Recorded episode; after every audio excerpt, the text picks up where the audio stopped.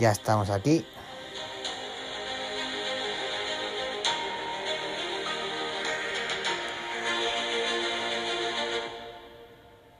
Bienvenidos al podcast. Bienvenidos a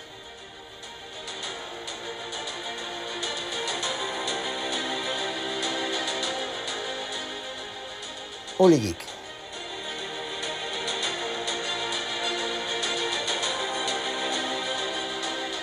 Un podcast que trata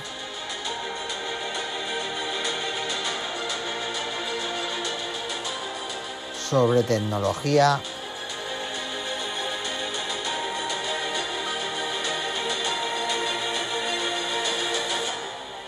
y libertad.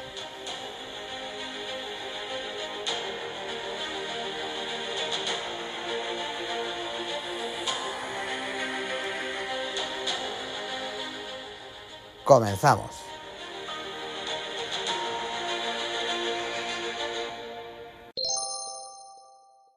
Comenzamos con una noticia curiosa. Un barco repleto de coches de lujo en llamas y a la deriva en mitad del Atlántico. El Felicity salió del puerto de Henden en Alemania el pasado 10 de febrero. De allí a llegar a Rhode Island en Estados Unidos el 23 de este mismo mes. Pero no lo hará. Cuando pasaba cerca de la costa de las Azores, un incendio cuyas causas aún se desconocen se desató en la bodega de carga y obligó a la tripulación a transmitir una señal de socorro. Bien, la tripulación ya ha sido evacuada y el barco se ha dejado a deriva sin tripulación ni nada, eh, ardiendo en mitad del Atlántico. Si os recomiendo que busquéis la imagen porque es realmente impresionante, ¿vale? Y bueno, pues eh, se confirma que iba cargado con 4.000 vehículos entre ellos 189 Bentleys, un número no especificado de Audis y Porsches y otros automóviles de Volkswagen. En anteriores viajes este barco también había transportado Lamborghini. Por lo que vemos es, es un carguero de, de, coches de alta gama, que no son, no son coches baratos. El grupo Volkswagen ha emitido un comunicado en el que reconoce el incidente y que trabaja con las autoridades locales para investigar la causa del incendio. Bien, no se sabe por qué ha sido causa del incendio, se está especulando, la teoría que tiene más fuerza es por que la ha provocado una batería de, de un coche eléctrico. Pero bueno, esto es, son especulaciones, aún no se sabe. Lo que sí se sabe que hay un transatlántico a la deriva en medio del Atlántico y lleno de coches de lujo. Así que si queréis un coche de lujo, pues solo tenéis que ir a buscarlo. Bueno, seguimos con una noticia sobre Donald Trump. La copia de Twitter que anunció Donald Trump ya es una realidad. True Social, la nueva aplicación fomentada por Donald Trump, que ha sido diseñada con la intención de desbancar a Twitter, que iba a lanzarse este lunes 21 de febrero, eh, se retrasa se espera para el mes que viene. Desde que el presidente de Estados Unidos, Donald Trump, fuera vetado en Twitter, Facebook y Google, eh, tras ser acusado de incentivar a sus seguidores para el ataque al Congreso que se dio en enero de 2021, uno de sus principales objetivos ha sido crear una plataforma que haga competencia a estas compañías, bajo el nombre de True Social, ¿vale? que traducido sería verdad social.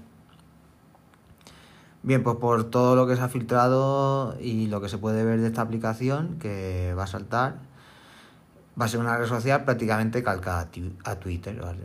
Pues lo único que no va a tener, pues va a ser el, el veto, por ejemplo. Eh, Donald Trump en su cuenta de Twitter era muy activo y, y, era prácticamente no hablaba con los medios de comunicación, todo lo que tenía que decir lo decía en Twitter a sus seguidores incluso cuando era presidente del gobierno. Él, él con los medios de comunicación no se lleva ni se quiere llevar. Y lo que hacía él, se saltaba, digamos, el escalón intermedio de los medios y él mandaba el mensaje a través de sus redes sociales. Lo que pasó es que cuando hubo un incidente del Congreso, del asalto al Congreso de Estados Unidos, pues se le vetaron todas las redes sociales y entonces se quedó sin voz.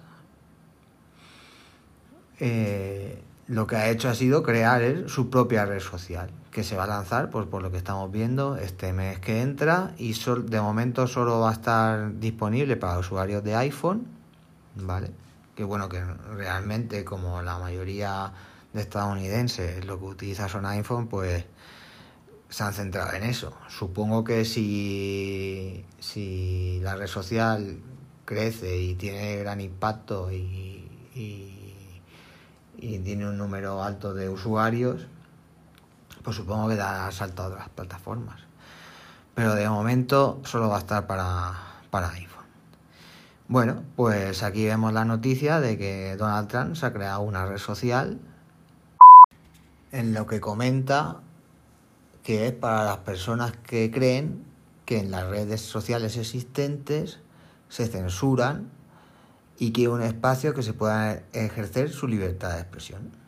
Bueno, pues ya veremos cómo sale el experimento, pero bueno, de momento ya decimos que se iba, se iba a lanzar hoy, el día 21, pero debido a su gran su alto número de, de gente que se quería inscribir tanto en la web como en la aplicación, se han caído los servidores, por lo que tienen que seguir ampliando y bueno, y ver por qué se han caído.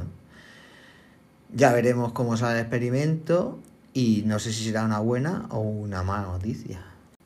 Y ahora entramos plenamente en el terreno de la opinión.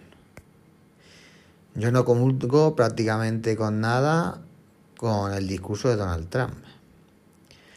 Pero tampoco me parece correcto que se censure las redes sociales y los mensajes de una persona, además que era el presidente de Estados Unidos.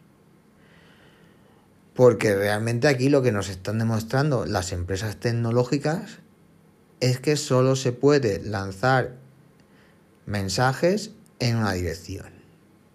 Y es las que ellas consideren que es éticamente correcto. Pero bueno, esto ya, el, como yo hablo, es opinión. Y no me estoy poniendo, no me estoy poniendo a favor de Donald Trump. Simplemente yo creo que tiene que haber una libertad de expresión, estés o no estés de acuerdo con el mensaje. Y me gustaría enlazar esta noticia que estamos comentando de Trump con las manifestaciones que está habiendo actualmente en Canadá de los camioneros. Voy a resumir para que, para que entendamos rápidamente. ¿vale? Canadá, el gobierno de Canadá ha, puesto una ley que si no te vacunas contra el COVID y eres camionero no puedes seguir trabajando. Si tú eres camionero te tienes que vacunar obligatoriamente, si no, no te dejan seguir trabajando. Bueno, si queréis ampliar más esta noticia, solo tenéis que ir a los medios de comunicación o incluso Fernando Díaz Villanueva tiene un tiene un programa en específico de esto solo, ¿vale? Pues ahí os informáis mejor. Pero bueno, yo lo resumo así. Si no te vacunas, no trabajas. Prácticamente es lo que ha dicho el gobierno de Canadá. Bien, pues como es de esperar, ante esta, ante esta ley, los camioneros han salido a la calle en Canadá y están poniendo en un problema al país. Ya sabemos todos que cuando se para, cuando se para el sector de los camioneros, pues, pues hay desabastecimiento en el país y, y bueno, se pone en un problema. Bueno, ¿y por qué viene esta noticia en un programa de tecnología como el nuestro? Bueno, pues muy fácil. la respuesta del gobierno de Canadá ha sido congelar las cuentas bancarias de los manifestantes, sin orden judicial directamente congeladas las, las cuentas bancarias. Y no se salvan ni las cuentas de Bitcoin. Por lo visto también, algo que me sorprende más, pero por lo visto también han podido congelar la, si tienes criptomonedas, pues también te, la, han congelado las cuentas. Entonces estamos viendo aquí una medida que realmente Canadá es, un país democrático con todas las con todas las letras. Pero esta medida a mí me parece totalmente autoritaria, ¿vale? Entonces, yo quería un poco referirme a esta noticia, además porque me parece una noticia curiosa y un poco preocupante, porque que el gobierno tenga la capacidad de congelarte la cuenta porque tú te manifiestes en un país como Canadá, que no es precisamente una república bananera, me parece alucinante. Pero además quería comentar esta noticia después de, de Donald Trump por el hecho de lo que estamos hablando, ¿vale? ¿Quién pone las reglas de la libertad? ¿Quién pone los límites? Bien, bueno, pues con estas noticias eh, vosotros ya os hacéis vuestra opinión y, y para eso estamos, para, para que vosotros os creéis vuestra opinión. Yo aquí doy la mía y vosotros pues os creáis la vuestra.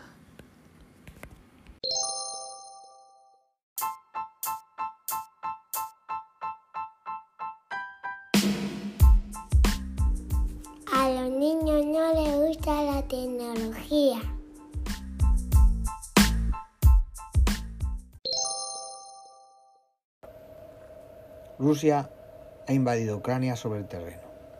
La invasión digital había comenzado muchos días atrás. Los tanques rusos ya pisan terreno ucraniano, según informan varios medios sobre el terreno. El gobierno de Vladimir Putin reconoció ayer por la noche la independencia de las repúblicas separatistas de Donetsk y Lugansk y envió tropas a la zona para realizar funciones de mantenimiento de la paz. Una invasión física cargada de eufemismo que ya había comenzado semanas atrás. En el terreno digital, con sucesivos ataques presuntamente rusos contra la web de distintos organismos oficiales de Ucrania y sus dos principales blancos. Sembrar el caos. La táctica es tan antigua como la propia guerra. Sembrar el caos entre las filas enemigas antes de lanzar la ofensiva. Pues cuanto menos cohesionado esté el rival, mayores serán las posibilidades de victoria divide y vencerás. Bien, pues esto es la nueva manera de hacer la guerra. Primero se ataca vía web, por lo que se desarrolla la noticia, han estado mandando ataques a todas las webs del gobierno de Ucrania y a la de los principales bancos del país.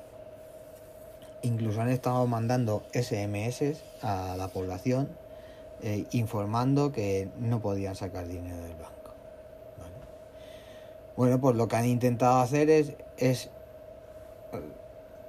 es crear el máximo caos posible antes de entrar, para encontrar el país lo más revuelto posible. Bueno, pues ya estamos en guerra.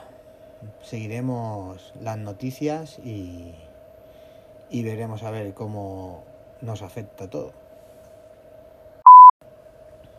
Bien, pues la primera consecuencia del conflicto con Rusia nos ha hecho hospedar. El, canciller alemán Olaf Scholz ha tomado la iniciativa de suspender indefinidamente la certificación del Nord Stream 2, el gran gasoducto que iba a conectar el centro de Europa con Rusia para el envío de gas. El Nord Stream estaba considerado como uno de los proyectos más importantes para afrontar la crisis del precio de la energía y el gas. Pero la crisis con Ucrania ha sido el detonante para que de Alemania hayan adoptado esta posición. No significa que el gasoducto no vaya a funcionar en el futuro, ya que está construido, pero sí se ha frenado una puesta en marcha hasta nuevo aviso. Bien, pues aquí tenemos la primera medida de presión que toma Europa contra Rusia, porque si es verdad que iba a ser una solución para bajar el precio del gas y de la energía en general en Europa, también es verdad que Rusia, su mayor industria es vender, es vender gas a Europa, es su principal fuente de ingreso. O sea que no lo veamos solo como un problema, también forma parte de la solución, aunque seguramente esto nos toque el bolsillo.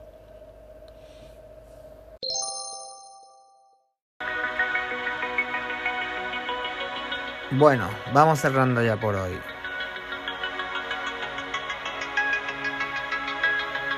Me gustaría recordar las principales vías de contacto. puligeek.gmail.com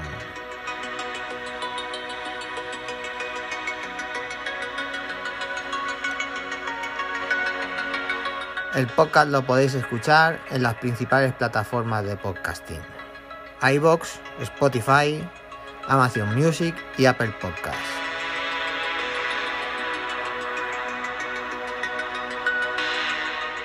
Y recordar siempre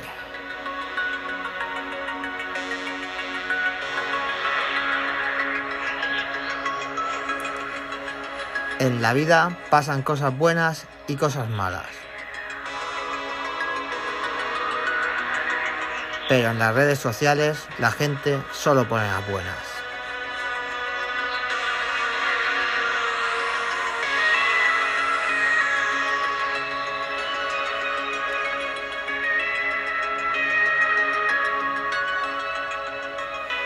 Y con esta sintonía tan extraña,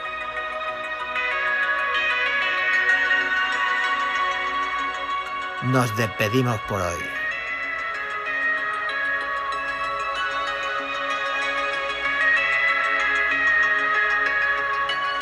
Hasta el próximo episodio.